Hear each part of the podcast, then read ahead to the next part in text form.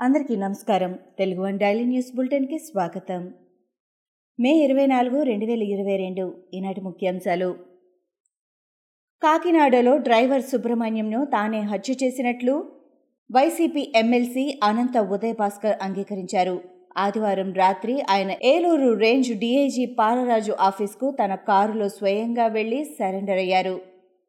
వ్యక్తిగత వ్యవహారాల్లో సుబ్రహ్మణ్యం జోక్యం చేసుకోవడం వల్లే చంపేశానని అనంత ఉదయ్ భాస్కర్ ఒప్పుకున్నారు.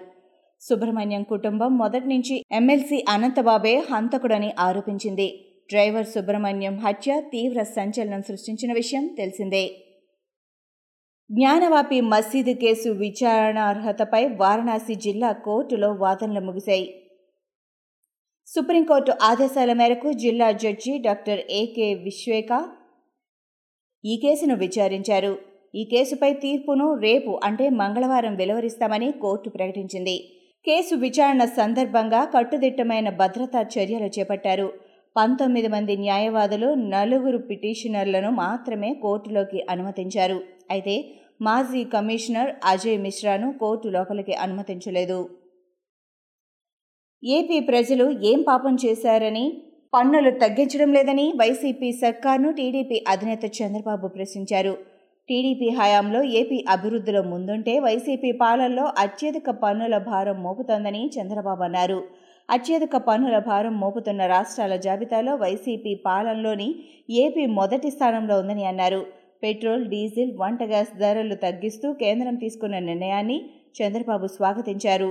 అదనపు పన్నులతో ఏపీ సర్కార్ ప్రజలపై మరింత భారం మోపుతోందని ఆగ్రహం వ్యక్తం చేశారు. మంగళగిరి నియోజకవర్గం దుగ్గిరాల మండలం తుమ్మపూడిలో ఇటీవల అత్యాచారానికి గురైన తిరుపతమ్మ కుటుంబానికి టీడీపీ జాతీయ ప్రధాన కార్యదర్శి నారా లోకేష్ ఐదు లక్షల పరిహారం చెక్కును అందజేశారు. తిరుపతమ్మ కుటుంబానికి ఐదు లక్షల ఆర్థిక సాయం చేస్తామని టీడీపీ ప్రకటించింది. సోమవారం బాధిత కుటుంబం నివాసానికి వెళ్ళిన లోకేష్ ఆమె కుమార్తె అఖిల పేరిట మూడు లక్షలు కుమారుడు వరుణ్ సాయి పేరిట మూడు లక్షల ఫిక్స్డ్ డిపాజిట్ చేయించిన చెక్కులు అందజేశారు. జడ్జీలపై ఆరోపణలు చేయడం ఫ్యాషన్గా మారిపోయిందని సుప్రీంకోర్టు ఆగ్రహం వ్యక్తం చేసింది. కోర్టు ధిక్కరణకు పాల్పడిన ఓ న్యాయవాదికి పదిహేను రోజుల జైలు శిక్ష విధిస్తూ మద్రాస్ హైకోర్టు ఇచ్చిన తీర్పును సవాల్ చేసిన పిటిషనర్కి జోక్యం చేసుకోబోని సుప్రీంకోర్టు తెలిపింది. మద్రాస్ హైకోర్టు విధించిన జైలు శిక్షను సమర్థిస్తూ లాయర్లేమీ చట్టం కంటే ఎక్కువ కాదు అని వ్యాఖ్యానించింది. ఇలాంటి న్యాయవాదులు న్యాయవాద వృత్తిలో మచ్చలాంటి వారు అని జస్టిస్ టీవై చంద్రచూడ్ కఠిన పదజాలం వాడారు. ప్రపంచ స్థాయిలో హైదరాబాద్లో ఫార్మసిటీ ఏర్పాటు చేస్తామని దావోస్ వరల్డ్ ఎకనామిక్ ఫోరం సమావేశంలో తెలంగాణ ఐటీ మున్సిపల్ మంత్రి కేటీఆర్ అన్నారు. కరోనా సంక్షోభ నేపథ్యంలో లైఫ్ సైన్సెస్ రంగానికి ప్రాధాన్యత పెరిగిందని అన్నారు. తెలంగాణ ప్రభుత్వ హయాంలో లైఫ్ సైన్సెస్ రంగంలో జరిగిన అభివృద్ధి తీసుకొచ్చిన సంస్కరణలపై కేటీఆర్ వివరించారు. లైఫ్ సైన్సెస్ క్యాపిటల్గా హైదరాబాద్ ఎదిగిందని కేటీఆర్ చెప్పారు. యుద్ధ నేరాలపై ఉక్రెయిన్లో విచారణ మొదలైంది. రష్యా సైనికుడికి జీవిత ఖైదు విధిస్తూ ఉక్రెయిన్ కోర్టు తీర్పు చెప్పింది. ఉక్రెయిన్లోని ఒక పౌరుణ్ణి కాల్చి చెప్పిన రష్యా సైనికుడు ఇరవై ఒక్కేళ్ళ షిషి మారిస్ను ఉక్రెయిన్ కోర్టు దోషిగా నిర్ధారించింది. జీవిత ఖైదు విధించింది. అయితే సార్జెంట్గా ఉన్న తాను తన పై అధికారి ఆదేశాల మేరకే కాల్చి చంపానని వాదించాడు.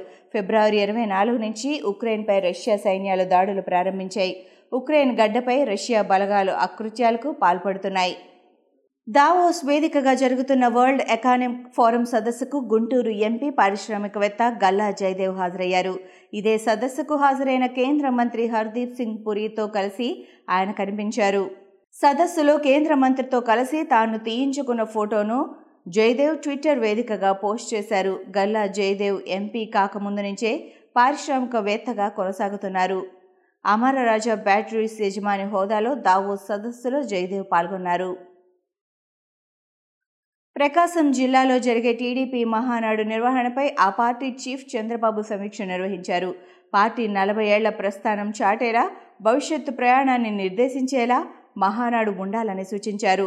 తొలి రోజు ప్రతినిధుల సభకు పన్నెండు వేల మందికి ఆహ్వానం పంపనున్నట్లు చంద్రబాబు తెలిపారు. రెండో రోజు అదే ప్రాంగణంలో భారీ బహిరంగ సభ ఏర్పాటు చేయాలని పేర్కొన్నారు. వివిధ వర్గాల స్పందనలతో మహానాడు ప్రపంచంలో ఉండబోతుందని అన్నారు. ప్రధాని నరేంద్ర మోడీ జపాన్ పర్యటనలో బిజీగా ఉన్నారు. రెండు రోజుల అధికారిక పర్యటనలో భాగంగా జపాన్ రాజధాని టోక్యోలో ప్రవాస భారతీయులను ఉద్దేశించి మోడీ ప్రసంగించారు. ప్రవాస భారతీయుల సమావేశం సభా స్థలి వద్ద మోడీకి ఘన స్వాగతం లభించింది. ప్రవాస భారతీయులు మోడీ మోడీ జై శ్రీరామ్ అంటూ నినాదాలు చేశారు. కాశీ పునర్నిర్మాణంలో జపాన్ సాయానికి మోడీ ధన్యవాదాలు తెలిపారు. యుద్ధకాలంలో బౌద్ధమే శరణ్యమన్నారు.